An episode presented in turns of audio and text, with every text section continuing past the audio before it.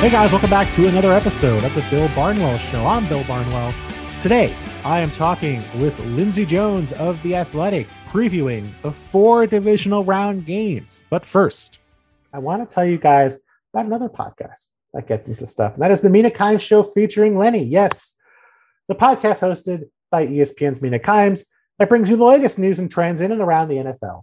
Join Mina and her guests, including NFL analyst Dominique Foxworth, insider and fantasy football host Field Yates, ESPN Radio's Mike Golic Jr., and yes, even sometimes your friend Bill Barnwell. So if you like X's and O's, analytics, and probably too much dog talk, yes, of course, Lenny is a dog, but give the Kimes Show featuring Lenny a listen wherever you get your podcasts. All right, here's Lindsay Jones previewing the four divisional round games. All right, joining me now here as promised on the Bill Barnwell Show to preview the divisional round. Not just a frequent contributor to this show, not just an excellent writer and podcaster for The Athletic, not just the mother of uh, Twitter pick sensation, Lena Jones, but a Hall of Fame voter, I believe for the first time this year, if I'm not mistaken. Yeah, it was the first time this year, so it was a big week. Um, we we voted. The meeting was seven and a half hours oh oh on Zoom goodness. on Monday, and um, yeah, everybody will get to find out in a couple weeks. Like we don't know the answers. We you know had a lot of debating and a lot of voting, and we'll all learn the the, the who the official class is um, on February 10th, along with everybody else a person who survived a seven and a half hour Zoom call. And that was short. I was preparing that it was going to be nine hours, maybe longer. Like I had childcare arrangements made in case the meeting wasn't over in time for me to get to daycare to pick up my child at the end of the day. Mm-hmm. Um, but yeah, we made it. It was it was really interesting. It was an honor to be part of it, and I learned a lot. And um, and yeah, it was it was it was really it was really great to be part of. And I can't wait to see who the official class is in a couple weeks. Be very diplomatic. Lindsay Jones of The Athletic is joining us. Lindsay, what's up? Oh, uh, good. Yeah, I'm excited. This is my favorite week of the year. Um, really? Um, of the entire NFL calendar. Yes. This is it. More so than wild card weekend. Yeah, absolutely. Yeah. I mean, wild card, there's more games, but mm-hmm. there's something there's something really nice about two games each day on Saturday and Sunday. You yeah. can kind of have your morning. And but all of the games are usually really good this mm-hmm. round. Mm-hmm. You know, we don't have any of the seven seeds, the teams that shouldn't have been in the playoffs. None of those guys are hanging out there anymore. Um, and this year, especially, I mean, I think at least a couple of these games are, I mean, really like blockbuster type mm-hmm. games. Rams, yeah. Bucks. I mean, that absolutely could have been the NFC Championship game. And and Bills Chiefs. I think most of us probably assumed for a lot of the year that Bills Chiefs was going to be the AFC Championship game, and we're getting that here um, on divisional round weekend. So it's it's my favorite weekend. You can really focus on four games. The 4 mm-hmm. games should be really good, and um, yeah, I'm I'm excited. Let's go. Yeah, me too. Uh, let's start with Bills Chiefs actually, because I feel like that's the you know that that has the possibility at least in my head to be the most dramatic like you know classic shootout 41-38 kind of game. And yet we saw these two teams play earlier this season and it was not pretty. I mean it, it, the final score was 38-20 it felt like it was 75 to nothing. Like the bills were just annihilating the chiefs. The chiefs couldn't get out of their own way. The bills were moving the ball all over the place. Josh allen was averaging like 12 yards per attempt. It was crazy. Now, one game does not prove that the sequel is going to be exactly the same way. And we have seen the Chiefs beat the Bills as recently as last year's AFC Championship game. But Lindsay, if you start with this game here, I mean, do you think that the rematch here is likely to be significantly different from the first time these two teams played? Yeah, I think so. And look, I hope so. I hope it's a more competitive game. But I think yes. that the Chiefs, especially, are a far different team now than they were back in week five. And if we go back to early October, I mean, we were all worried that the Chiefs were, I mean, I don't know if I ever thought that they wouldn't make the playoffs. I, I kind of always thought they would be in that playoff mix, but I had really, really significant concerns about their ability to make another run to the Super Bowl. That mm-hmm. they definitely weren't playing like the best team in the AFC. And that was when we all had those concerns about, oh, the, the offense is broken. Has mm-hmm. has everybody figured out Patrick Mahomes? Is the defense going to be this team's fatal flaw? And mm-hmm.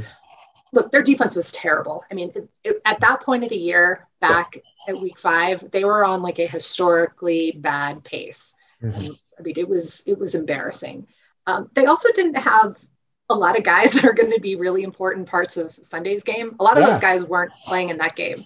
Um, Chris Jones, notably, mm-hmm. um, Daniel Sorensen was playing a lot in that game. Um, I mean, there were just a lot of def- defensive changes that have yeah. happened in the time since. So I think this game will be significantly more competitive. But mm-hmm. I will say the Bills, I think, are also playing better at yeah. this point in the season than they were back in week five.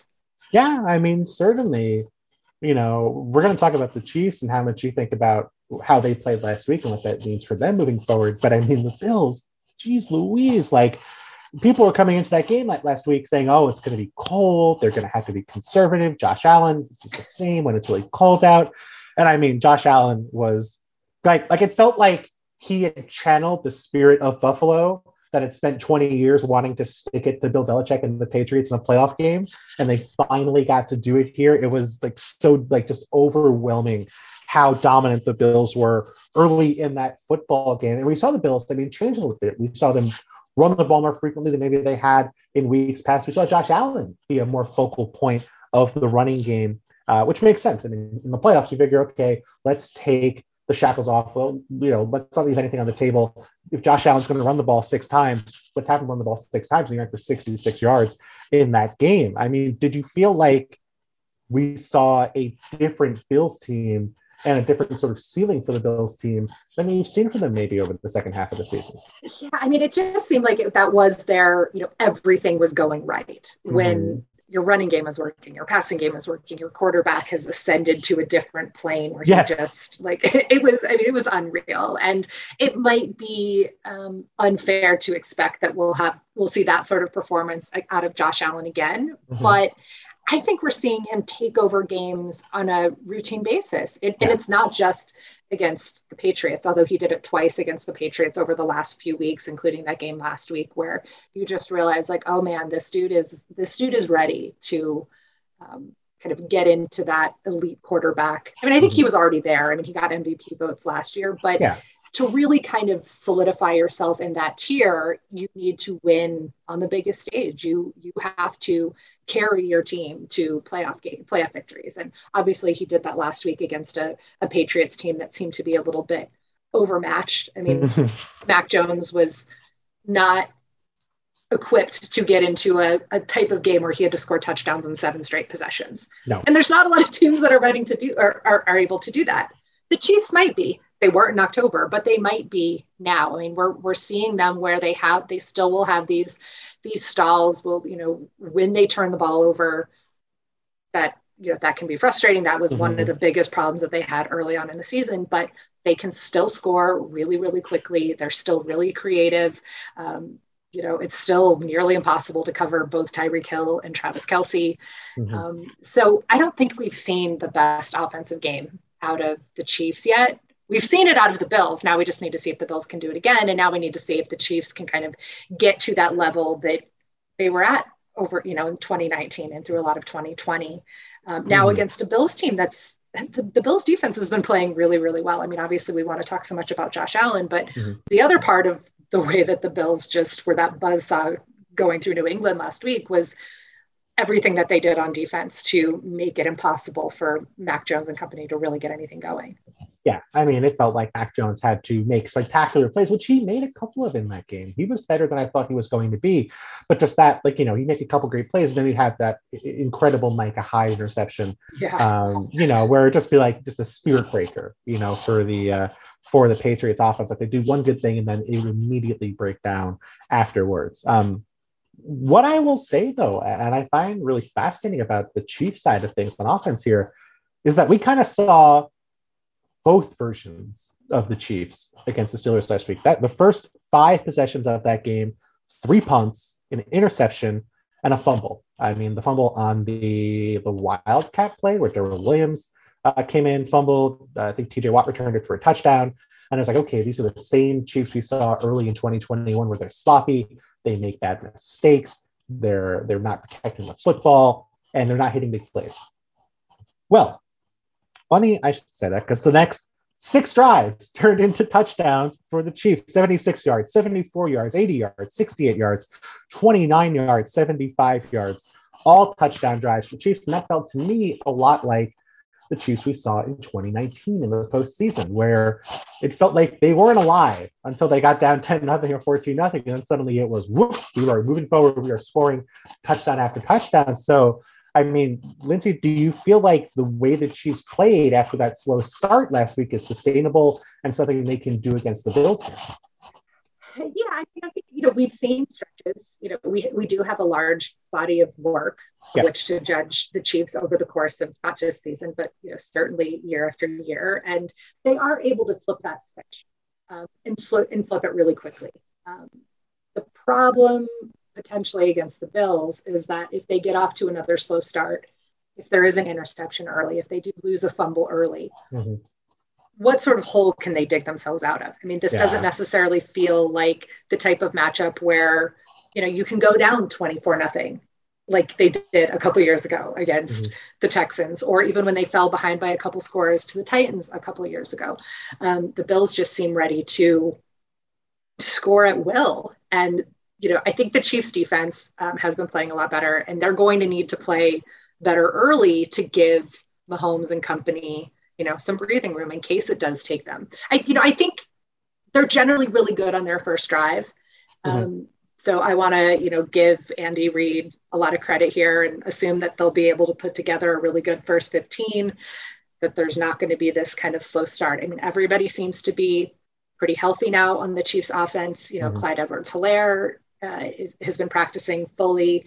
Um, Darrel Williams has not been, but he's a little bit secondary to to yeah. what they do. But you know, Tyreek Hill and Travis Kelce and their whole offensive line, and you know, they're getting more contributions out of their third and fourth receivers than they had been earlier in the year. So, you know, this is really the time that the Chiefs need to put together that perfect offensive performance, and they can't afford to have that sort of early game early game dip that they've that they had too often this season yeah, I mean, I think it's fair to say that you know the Bills could take an early lead in that game, wouldn't be out of the question.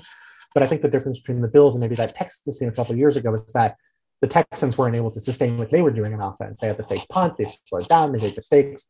The Bills, I mean, they can get going early and then just keep going. It's not like they're going to suddenly stop because they had a couple hot drives to start the game. So um, I, I think this is going to be a really tough matchup for the Chiefs offense. The one thing I would say is that I believe the numbers bear this out, and I could be wrong. I feel like the Chiefs are much better on defense at home than they are on the road. And even though the Bills did beat the Chiefs this year, the Bills slumped a little bit. They lost to the Jags. I mean, they they ended up forcing, you know, ended up with a lower seed. So they're going to be playing in Kansas City here. And I feel like that's the reason I lean ever so slightly towards the Chiefs here. Yeah, and I and I absolutely think that's fair. You know, I think we've seen both of these teams like lay eggs this season. Yes, oh, for sure that Bills Jags game is going to, you know, when we look back when this season is all over, when we look back at 2021, it's going to be this like glaring, what the heck happened on that day type mm-hmm. of moment. But it was kind of a reminder that just like any quarterback or just like any team, really, um, if a pass rush is feeling it and the pass rush is hitting over and over and over, Josh Allen can get flustered and mm-hmm. he can have a really bad day. So, is this the type of is Chris Jones and Frank Clark and Melvin Ingram. Are they ready to have that type of game? Can they consistently get, you know, that sort of pressure and fluster Josh Allen while there's, co- you know, good coverage on the back end? I, you know, I don't know. Um, it's crazy to think like, can the Chiefs replicate what the Bills or what the Jags did? I mean, he wants to replicate anything that the Jags did this year, but, um, you know, but I don't, you know, I don't think there's some giant secret out there of like what you need to do to mm-hmm. beat Josh Allen. He just right now feels like he's playing on this different level and ready to just run dudes over and throw deep bombs. And I, it just it just feels like he's on this kind of um, path where he's ready to like just he, he's ready to get to a Super Bowl. And I do feel like there were a lot of moments last season, mm-hmm. you know, even heading into the AFC Championship game where that Bills team felt like they were maybe kind of still a year away. They were kind of like the Chiefs were during Patrick Mahomes' breakout season mm-hmm. when they ended up losing to the Patriots, where, you know, you saw this quarterback who was, you know, coming into his own game after game after game and ready to take games over. But like mm-hmm. just as a team, they weren't quite all the way there. And, you know, the Bills had their dips this year, but they feel to me like they're that team that's ready to to make a jump. So you're picking the Bills here. I think so. Um, spoiler alert: my child, who is way better at picking games than I am, is picking the Chiefs. So um, we'll take that for take that for what it's worth. This podcast is proud to be supported by Jets Pizza, the number one pick in Detroit style pizza. Why? It's simple. Jets is better with the thickest, crispiest, cheesiest Detroit style pizza in the country. There is no competition. And right now, get $5 off any eight corner pizza with code 8SAVE. That's the number 8 S A V E. Go to jetspizza.com to learn more and find a Jets Pizza location near you. Again, try Jet's signature eight corner pizza and get $5 off with code 8SAVE. That's number 8 S A V E. Jets Pizza. Better because it has to be. All right. So, I mean, I, I don't want to spoil Lena's picks but I, I think the Bills are, are a totally viable pick here. I, I would not be shocked in the slightest if the Bills won. I'm going to side with your uh with with your very wise daughter. That's probably smart. It's, it's a really dumb thing to bet against Patrick Mahomes. But it's also kind of dumb to bet against Josh Allen. Like it, it's it, it this is going to be, I think, a really fun game. I think we're going to get maybe a classic here, and I think that'd be really cool. God, I, um, hope, I hope so on the other side of the, weekend. AFC, yes, exactly. Like it's not going to be like this week where it was like the the last game of the weekend was done by halftime.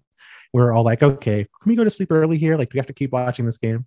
Um, the first game of the weekend, though, is Bengals and Titans, a team that I, a matchup I don't think people were expecting before the year. The Bengals, the winners of the AFC North, Tennessee, the top seed in the AFC South, and of course, I think there's a lot of skeptics of Tennessee. I, I, know we've seen them put up some stinkers. They they also lost to the Jaguars. Um, a weird feat for the top top uh, the the two of the four division winners here in the AFC. But Tennessee, of, course, it looks like they're getting back Derrick Henry. Looks like they're going to have the full complement of, of their big three with Julio Jones, AJ Brown, and Derrick Henry returning from his foot injury. Um, if we're assuming Henry is back, which as we record this, I think it is still up in the air. I, I mean, Lindsay, do you think this is a drastically different Tennessee team from the team we've seen over the second half of the year without Henry? Well, I mean, he he, he just makes everything that they do better right? Yeah. I mean, I think they've still wanted to run the ball. I think they've still wanted to, you know, use some play action because that's really what Ryan Tannehill does best.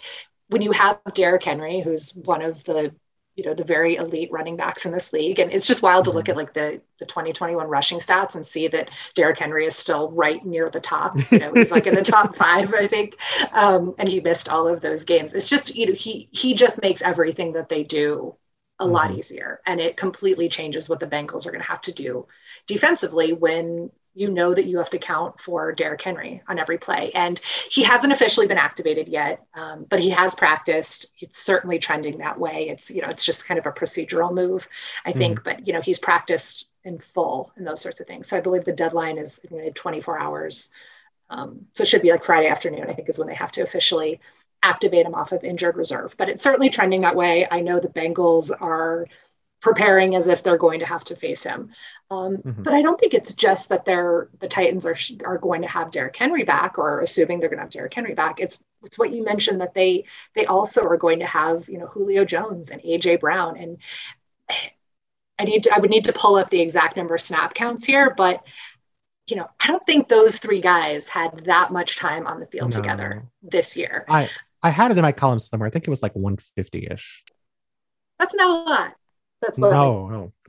Three full games worth or so. I mean, that's not yeah. that that's really not a lot. So, you know, there we're finally now here in mid-January going to see the Titans offense that the Titans wish they would have had all year. That when they mm-hmm. made that trade for Julio Jones last off season, uh, this is kind of what the best version of the Titans is going to yeah. be. And you know that's good because there, there were times this year where they weren't where they weren't great. And you know you, you said skeptics of the titans. I certainly have been one of them on the athletic football show. I apologized i we, we went back over some of our our bad takes and i, I apologized for writing the titans off over and over and over.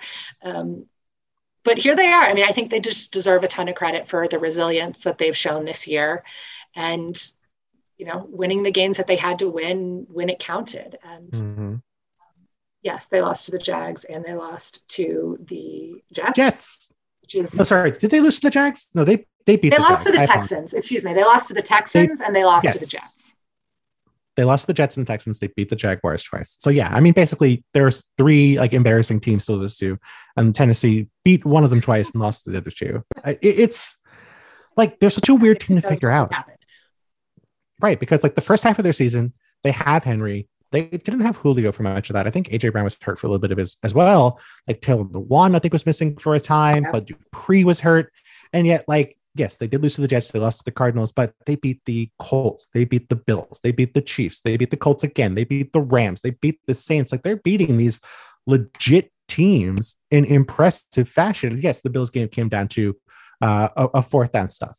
Like, but but like they blew out the Chiefs. They, they beat the really, hell out of the Chiefs. I mean, that was the yeah. rock bottom moment for the Chiefs this year. Yes, hundred percent. And like we know what their ceiling is. Like their ceiling is not just competing with the best teams in football; it is manhandling the best teams in football. And so I, I, I guess I wonder, like, do you think this is just a thing where in the second half they were banged up, they they knew they were ahead of things, knew the division was basically locked up, and so they maybe coasted a bit, and maybe had some games where they struggled?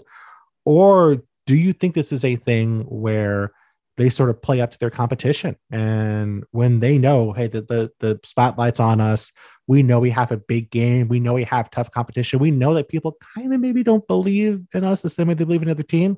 Like, do you think that plays up for them? Like, like what do you think is the sort of underlying logic behind how this team has performed over the course of the 2020 season 2021 yeah. season, I should say. Yeah, I mean, I think the injury stuff is real and the lineup mm-hmm. changes that they've had to go through. I mean, they they had to play more players, you know, on on their roster this year because mm-hmm. of injuries. I mean, they had injuries. It, it wasn't just those big three offensive guys that dealt with injuries. It was up and down their offensive line. It was across most of their defensive lineup as well that they were um, they were dealing with a lot of injuries. And they still are you know having some of that. I mean i think they've gotten healthy on defense right now too. It looks like jackrabbit um, jenkins is going to play.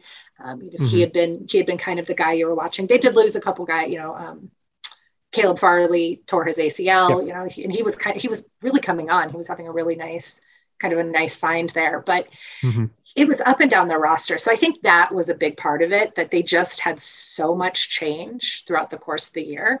Um, so you know, I don't know. I'm sure they're playing with that giant chip. I mean, has there been when was the last time there was a number one seed that you know probably so roundly were criticized for being the number one seed. I mean, I think right. just the way that we've already talked about this, the games on this right. podcast, I think we would all, you know, every single power rankings that's out there has the Chiefs and the Bills as the top 2 mm-hmm. teams in the AFC.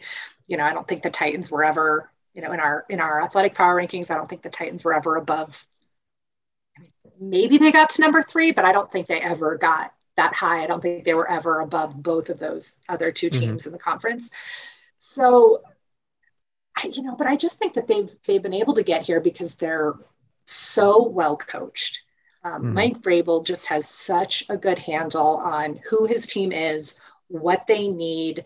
Um, he's maybe the best like in-game coach right now in terms of like situational football and being able to mm-hmm. manipulate the clock and just knowing exactly you know the right buttons to push at the right time um, and they've just i think their team his team has really really responded to that and um, we'll see what that means um, on Sunday because they're now playing a Bengals team that kind of just has one of those little like there's just something there's just something special about mm-hmm. the Bengals right now and I think Zac Taylor has a really good pulse for what Joe Burrow can do and needs to do. I think he's really mm-hmm. empowered Joe Burrow to be aggressive um, and God, there's just something he has it right I mean he just has that that thing where he's it's not on like the Josh Allen taking over games level right now because Josh Allen is doing so much of it with his legs, but mm-hmm. Joe Burrow just has that like big game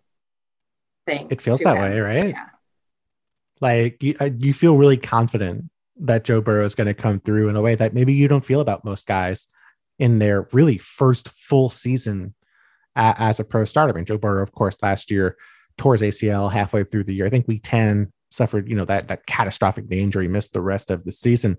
I mean, it sort of felt like they've taken I, I know that the shackles is the wrong word, but uh like the train, not the training wheels either, but they they're throwing the ball a lot more over these past few weeks. And you kind of figured, okay, when they played the Ravens, well, like the Ravens were starting uh, a bunch of JV people in their secondary. So yeah, throw the ball a lot. They worked out well for them. Joe Burrow had like 500 yards or something crazy in that game. But then the Chiefs game next week, it's a shootout. They have Joe Burrow throw the ball a ton. They they beat the Chiefs that game. They get super aggressive, maybe too aggressive, even by my standards, on fourth down late in that game. But it works out. They win the game. Browns game, everyone takes off. But then last week we saw them early on throw the ball a bunch against the Raiders, get a lead, and then hold on to that lead as the game went on. So it feels like they're they're relying more on Burrow. Like they're not as much of a balanced team, and it's to the benefit of that team because I think the strength of that team is their passing attack. I, guess the one thing that comes to mind for me, Lindsay, and, and I don't know if you agree with this. Do you feel like, from the Bengals' perspective, they're playing with house money? Like, I think I wrote this in my column. I think today, if you told a Bengals fan before the year or a Bengals player before the year, hey, you're going to win the AFC North, you're going to win a playoff game every single person would have signed up for that. And yet they're one win away from the AFC championship game. Like, like I, I sort of wonder if, you know, for Tennessee, like they have to win. Like, this is their chance as the one seed. For the Bengals, it kind of feels like if they don't win, well, it's still fine because they had a great season.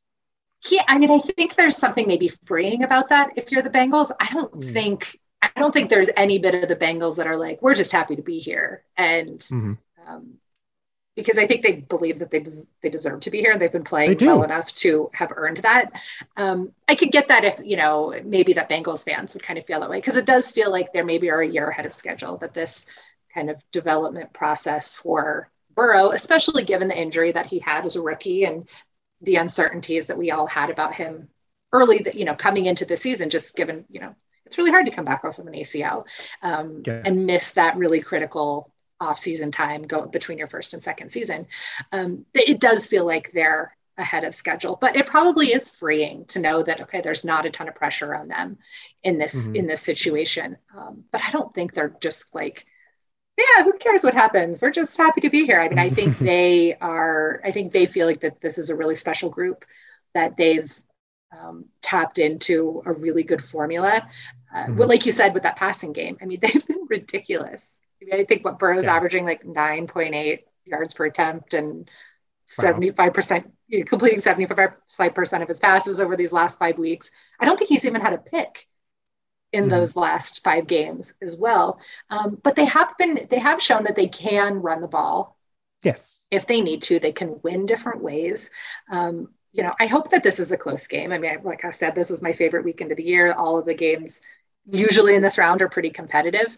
Um, if it mm-hmm. gets into a, you know, we need one game winning drive and it's Joe Burrow versus Ryan Tannehill, that that's going to be really fun. I mean, because Burrow has that that clutch that clutch thing about him, mm-hmm. but Derrick Henry is a hell of a closer as well. Yeah. I mean, how many times have we seen him kind of like win them an overtime game because he just rips off a 60 yard run? Mm-hmm. you know, mm-hmm. when, when he when he needs to. So I'm I'm excited. I mean, I think if you would have told me, you know, in October, you know, one of the playoff games is going to be Titans Bengals, I would have probably asked you Fair. for like a shot of whatever you were drinking, but then um, I probably have been like, yeah, I don't, I don't know, I'm not that excited about it. But mm-hmm. yes, it's the first game of the weekend. It kind of has the worst of the broadcast slots, but I think it should be a nice way to kind of kick off the weekend. Yeah, I agree. Um, you know, I feel like it's like we we know so much about these teams. Like we we we've seen Niners Packers before. We've seen Bills Chiefs before. Bengals Titans feel like feels like it's like kind of like a new matchup. Like we're sort of figuring out okay, what is what is Joe Burrow's reputation going to be? Like like how much can we trust Tennessee even if they win? Like even if Tennessee wins, like well how do they win? Do we have more faith in them heading into this possible, you know, AFC championship game against the Bills and the Chiefs. It feels like there is a unknown quantity to it that I feel like is interesting in a way that maybe there isn't for some of these other games. But who do you think actually pulls this one out? Yeah. Um gosh, I've I've I've gone back and forth on this one a lot. I've been so skeptical of the Titans mm-hmm. like all all year long. Um God, and the Bengals just do have that like little special something about them right now. So I think I'm gonna lean towards the Bengals, which means nice. I'm picking two road game road teams mm-hmm. in the playoffs, which seems really dumb of me. I don't think it's dumb. It's not like like they're like crazy underdogs. Like what are they? Are they six and a half? No, they're three and a half. They're they're like that's not crazy in the slightest. I the Bills are one and a half point underdogs. The Bengals are three and a half point underdogs. I mean, it, it's certainly, you know, I feel like a lot of people feel this way about Tennessee. And, and, I think for them, this is a game where they have to prove it. You know, not only win, I think, but win comfortably. Prove, hey, we belong on a level with the Bills and the Chiefs. And I think to me, I I think the maybe the emotional bump, emotional bump, the emotional burst, I guess, of getting Derrick Henry back. Yeah. I think having that week off helps. Um, I think the Bengals are gonna, you know, they're gonna compete, they're gonna show and, and impress, and they're gonna give a good accounting of themselves. But I think Tennessee just this is like too important of a game for them. I think yeah. they pull this one out. It's um, one of those um, things where if you're picking like, okay, well, which coach do you trust more? I trust yeah. I trust Mike Vrabel more. Which quarterback do you trust more? Well, Ryan Tannehill has more court has more playoff experience, but Joe Burrow has that.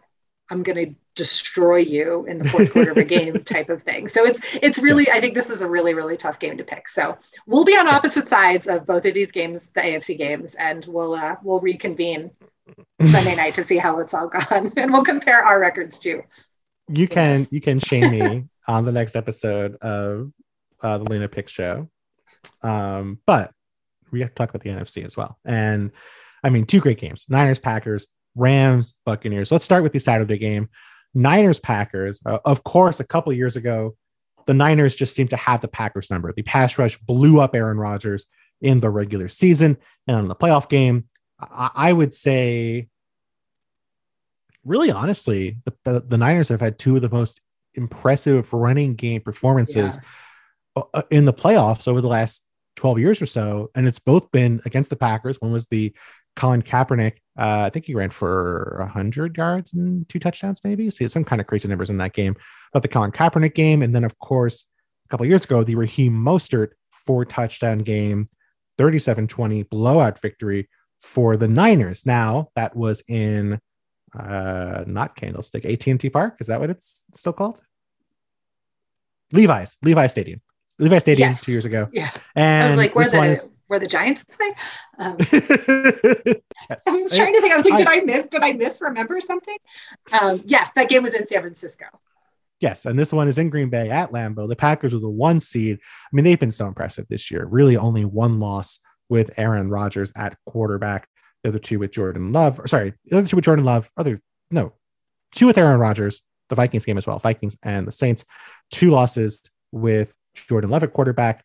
But just such a great team and getting so many pieces back. I mean, David Bakhtiari uh, injured, but expected to play after playing at the end of the season.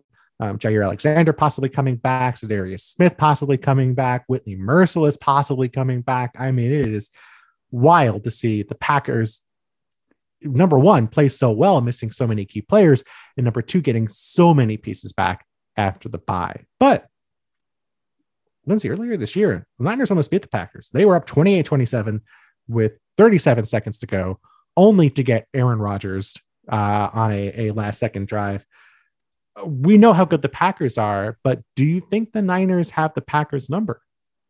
I think there's a little bit, and the you know kind of the the underlying storyline here is always the Kyle Shanahan versus Matt LaFleur, which has yes. taken a lot of twists and turns over the last couple of years from you know the best friends who are facing each other who know each other so well to you know now it certainly seems like this is much more like a, a rivalry type mm-hmm. situation mm-hmm. maybe not nearly as friendly maybe not friendly at all depending on how deep into the um, nfl gossip mill you want to get in there, but you know, seems real frosty compared to how it used to be. Um, sure. So yeah, I mean, I think the Niners certainly had the upper hand in this. I mean, those you know, the, the first two games and what they split, they played four times recently. Niners have won two. The Packers have won two. The Niners won the first two yes. back in 2019, um, including that that NFC Championship game that you mentioned. Um, you know, but the Packers have kind of uh, had that edge since. But you know, the thing, as you mentioned, the the kryptonite for for the Packers there had been their run defense, and that is mm-hmm. really mm-hmm. what makes the Niners go. And are they going to be any better? Is the you know are the, the changes that they've made to their defense since those games? Different defensive coordinator, Joe Barry mm-hmm. is the guy there now.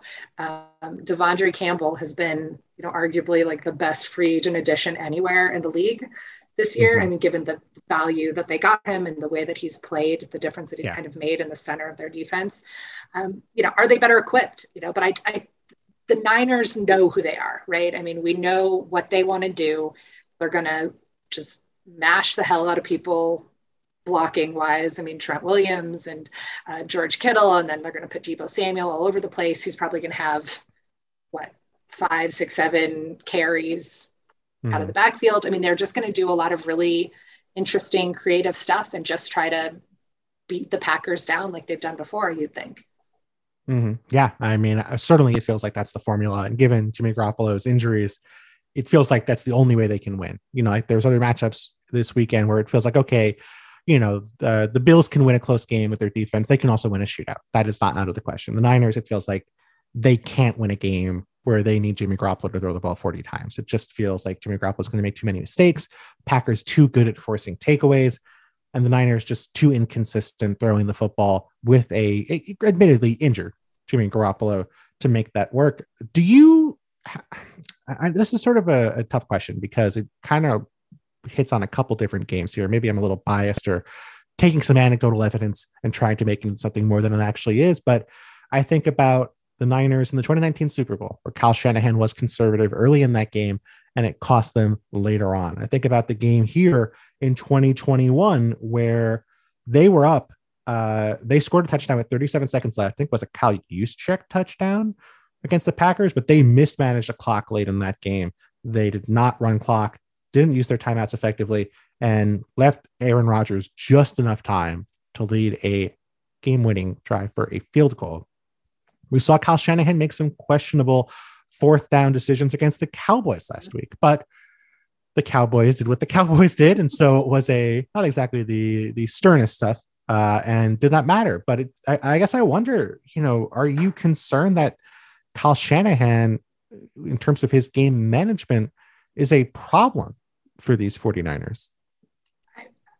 There's a lot of evidence there. I mean, I don't think this is way. something that you're just making up. I think we even, you know, we have a, we all like to analyze sideline body language and facial mm-hmm. expressions. And there's, we've, we've had a lot of sideline camera shots on, on Kyle Shanahan.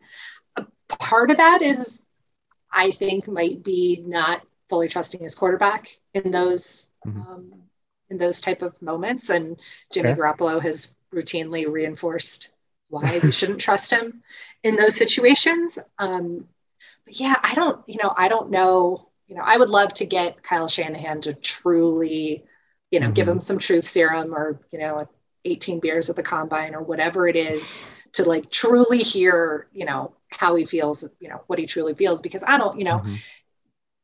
I don't know if he's ever truly gotten over the end of the Super Bowl. Um, when he was which one? The, right, oh, right, both of them. Well, starting with it when he was the coordinator for the Falcons, right. the way that game happened, and then certainly the end of um, the Super Bowl against the Chiefs. And I don't know if there's, you know, you never want to coach scared. And I don't think he necessarily is coaching scared, but I do think mm-hmm. there's that thing that's probably always in the back of his mind and you get tight and it changes your decision making process. And if you, um, it's the opposite of some of these other guys that we've already talked about, where if you're mm-hmm. Zac Taylor, you can be free at the end of the yes. game in your play calling right now because you're just going to let Joe Burrow go rip.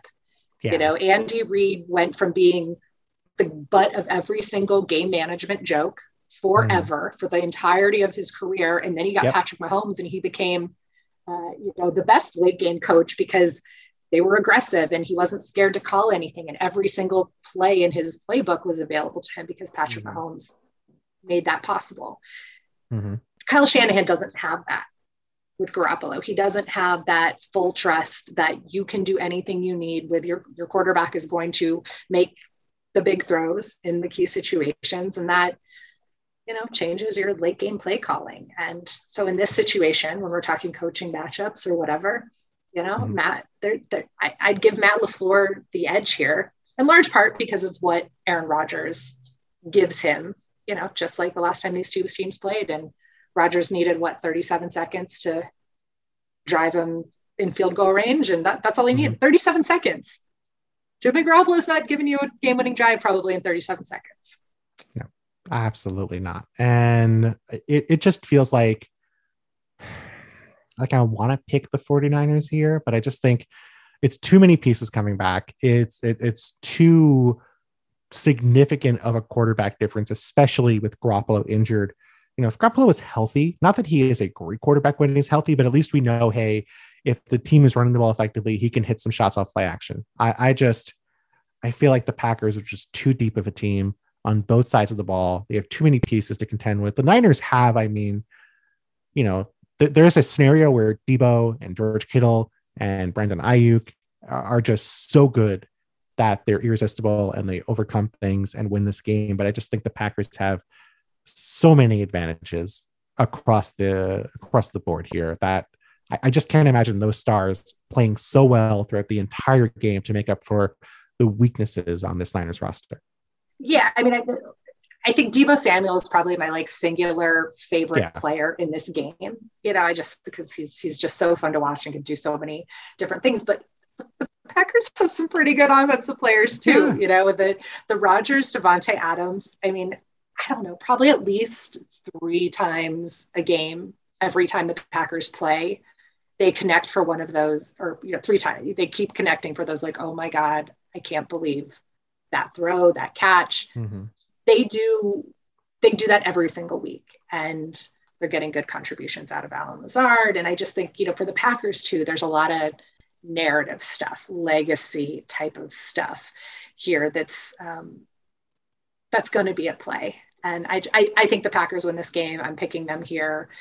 Even if it was at Levi Stadium, I still might pick them. Um, you know, as much as I think the, the, the Niners are going to be dangerous and are going to be, mm-hmm. you know, if they can play the way that they did in the first half against Dallas last week, they could make this game really interesting. But I just I think the Packers are have the better roster, better coaching staff right now, and absolutely mm-hmm. the better quarter, uh, better quarterback yeah, uh, I mean, certainly I feel like the Packers should be the favorites here, but I think it's not hard to imagine the scenario where the Niners do win this game. It's something that looks a lot like those 2019 wins, where it's just the defensive line is really good, like we saw against the Cowboys last week, and they can run the ball effectively. And we get a big play out of Deebo, we get a big play out of the special teams.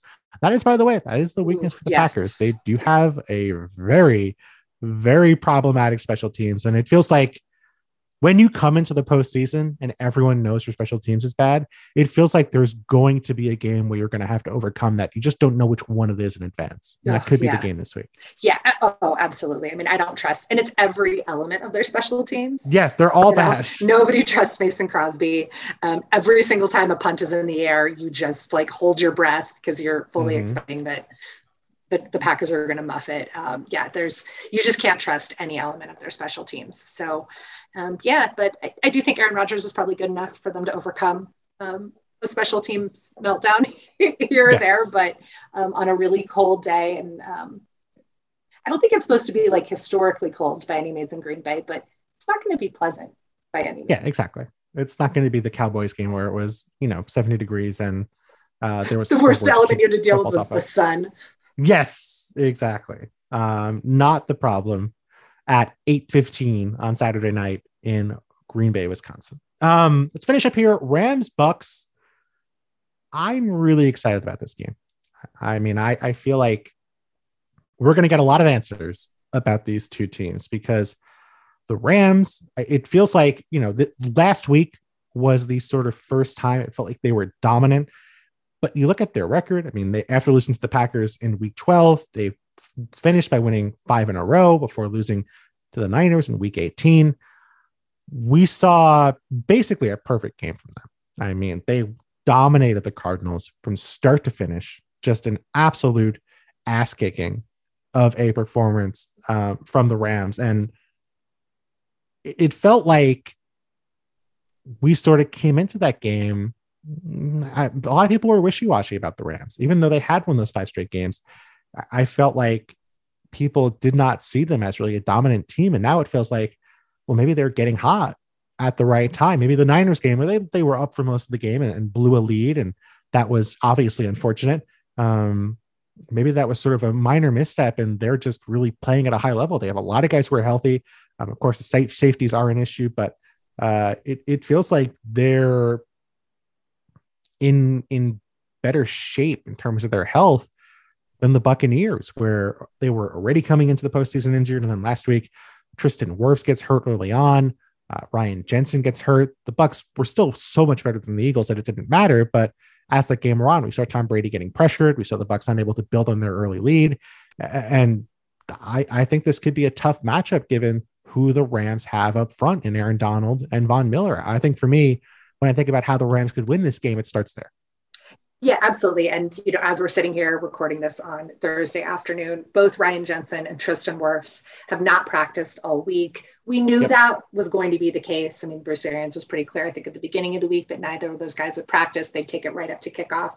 Um, you know, obviously we saw Tristan Wirfs try to come back into that game and then had to leave. Ryan Jensen was able to come back in, is you know, probably in the in the conversation for you know biggest tough guy in the league who's going to try to play through everything. So you know i would imagine that at least ryan jensen will give it a really good effort to try to play.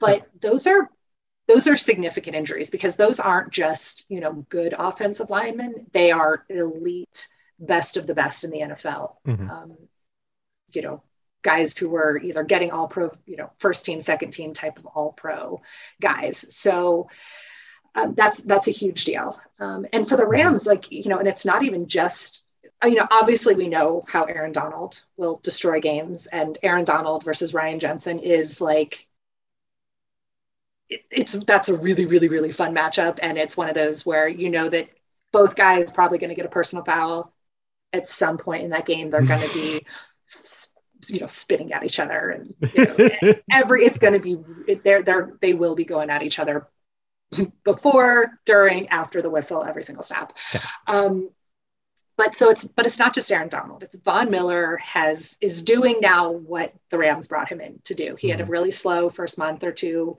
when he first arrived at the Rams, but now he's really on this tear where I think he has at least a sack in the last four games. He's been really disruptive in the running game. Um, you know, he's uh, he's had some good games against Tom Brady in the past. Yes. Let's just let's just say that he's um, he's had some very memorable performances against Tom Brady in really big stages. So um, he kind of knows what it takes to face mm-hmm. a Brady team and when Brady gets gets rid of the ball so quickly. Um, Leonard Floyd has been playing really really well on the Rams yep. front. He's kind of like the the forgotten guy when we talk about Von Miller and Aaron Donald. Um, but look, I was at the game in week God was that week three when the Bucs and the Rams played the first time. That game was in LA, and that was also another so. like it, that was by far the Rams' best game over the first half of the season. For sure, I remember leaving that game going, "Oh wow, like this is why the Rams traded for Stafford." You know, mm-hmm. it was it was a near perfect game out of Stafford. They were, you know, hitting explosive plays. I mean, that was when DeSean Jackson was still there, and there was like, yes. you know, a deep DeSean Jackson touchdown. He like ran out the tunnel, and Sean McVay like chased them out the tunnel. Like was, they were just kind of being silly. But um, you know, we we've seen that they, when they put together a a mistake-free game, mm-hmm. they're as good as anybody in the NFL. Just that question that's always going to be out there, right, about the Rams is when are we going to get that bad Matthew Stafford game? Mm-hmm. And it doesn't even have to do so much with like what did the defense do to force the bad Matthew Stafford game? Because he can just do it on oh, his own. sure can. And you know, is he going to have an early pick six?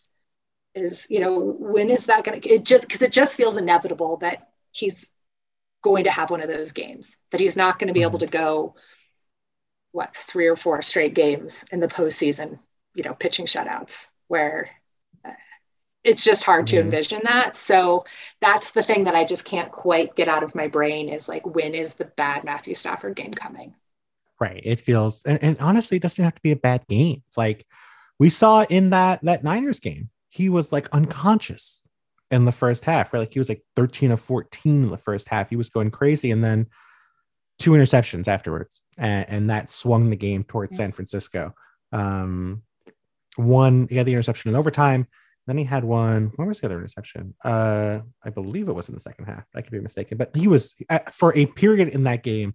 He was playing incredible, and we know that can flip. Like there's no rhyme or reason. It doesn't take an injury. It does not take a big hit. It does not take some dramatic shift. It could just be Matthew Stafford decides to he's feeling himself and makes some terrible decisions with the football. So I you always have to be on watch. You, I, I don't think you can ever turn your fear off if you're backing the Rams about Matthew Stafford just blowing up. Now, granted, I remember about a decade ago now, Joe Flacco pieced together four great games mm-hmm. and won a Super Bowl.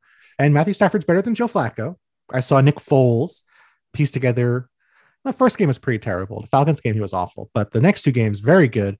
Nick Foles, two great games, won a Super Bowl. Uh, Matthew Stafford can certainly get hot. I mean, we know Matthew Stafford can be incredible when he's playing good football. So I don't want to rule it out, but I do think I'm scared. And, and when you're playing Tom Brady, like Tom Brady, granted, without all of his receivers, Tom Brady without some of his offensive linemen, definitely not Tom Brady at, at, at you know peak form, but I still trust Tom Brady more than I trust Matthew Stafford, and that does mean something here.